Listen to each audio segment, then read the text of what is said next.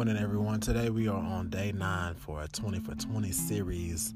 Today we're talking about wisdom. And I want to thank you for chiming in for uh, this episode and, um, you know, just continue to chime in and, and share the link out to people that you know are trying to start their new year off correctly and properly and, um, and, and, and develop some insight onto what might help them as they get into the new year. So today we're talking about wisdom.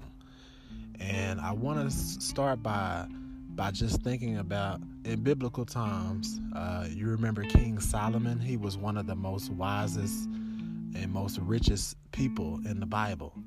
And um, one of the things that really stand out is that he prayed for wisdom. You know, he could have had anything that he wanted, but he prayed for wisdom. And let that be a lesson to us that whenever uh, you're seeking a lot of the worldly things, material wise, material possessions, money, uh, fame, popularity, network, uh, you're, you're seeking connections with people, why not pray for wisdom? Wisdom is what's going to help you to handle the higher influence that is going to come with you into the new year. Yes, this new year is going to bring uh, new levels. But with new levels, you need higher levels of wisdom, and you also need higher levels of, uh, you know, just knowledge. So let that be a lesson to you. You know, uh, we all need something in our lives that are going to help us along this journey in life. So be wise. Be wise and ask God, hey, Lord, before you bless me with the extra money, give me the wisdom to be able to handle that money properly so that it doesn't just run through my hands and I'm not able to um, manage it properly.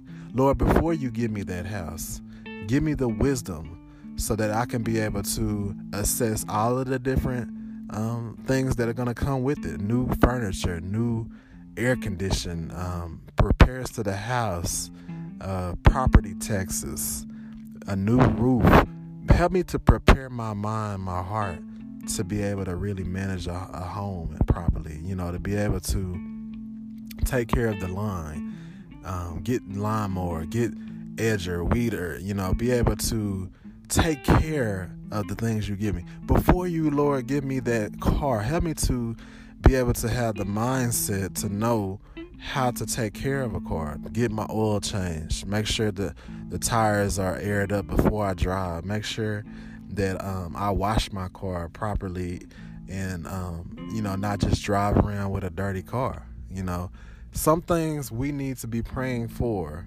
prior to getting the blessings that we are seeking.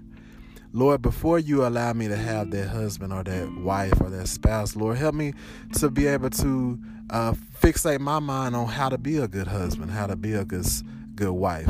Lord, before you give me children, help me to, to be able to do everything that I can do to do my research on how to be a good parent. Um, and sometimes things you're going to learn along the way.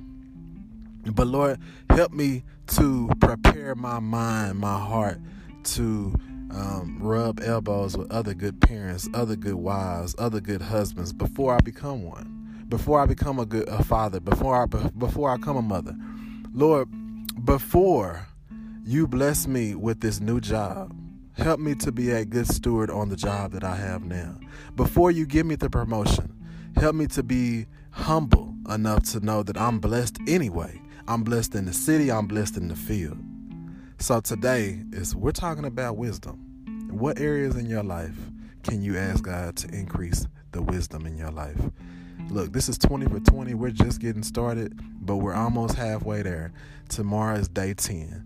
So continue to chime in, continue to, to share out the link, and um, you guys have a God bless rest of your day.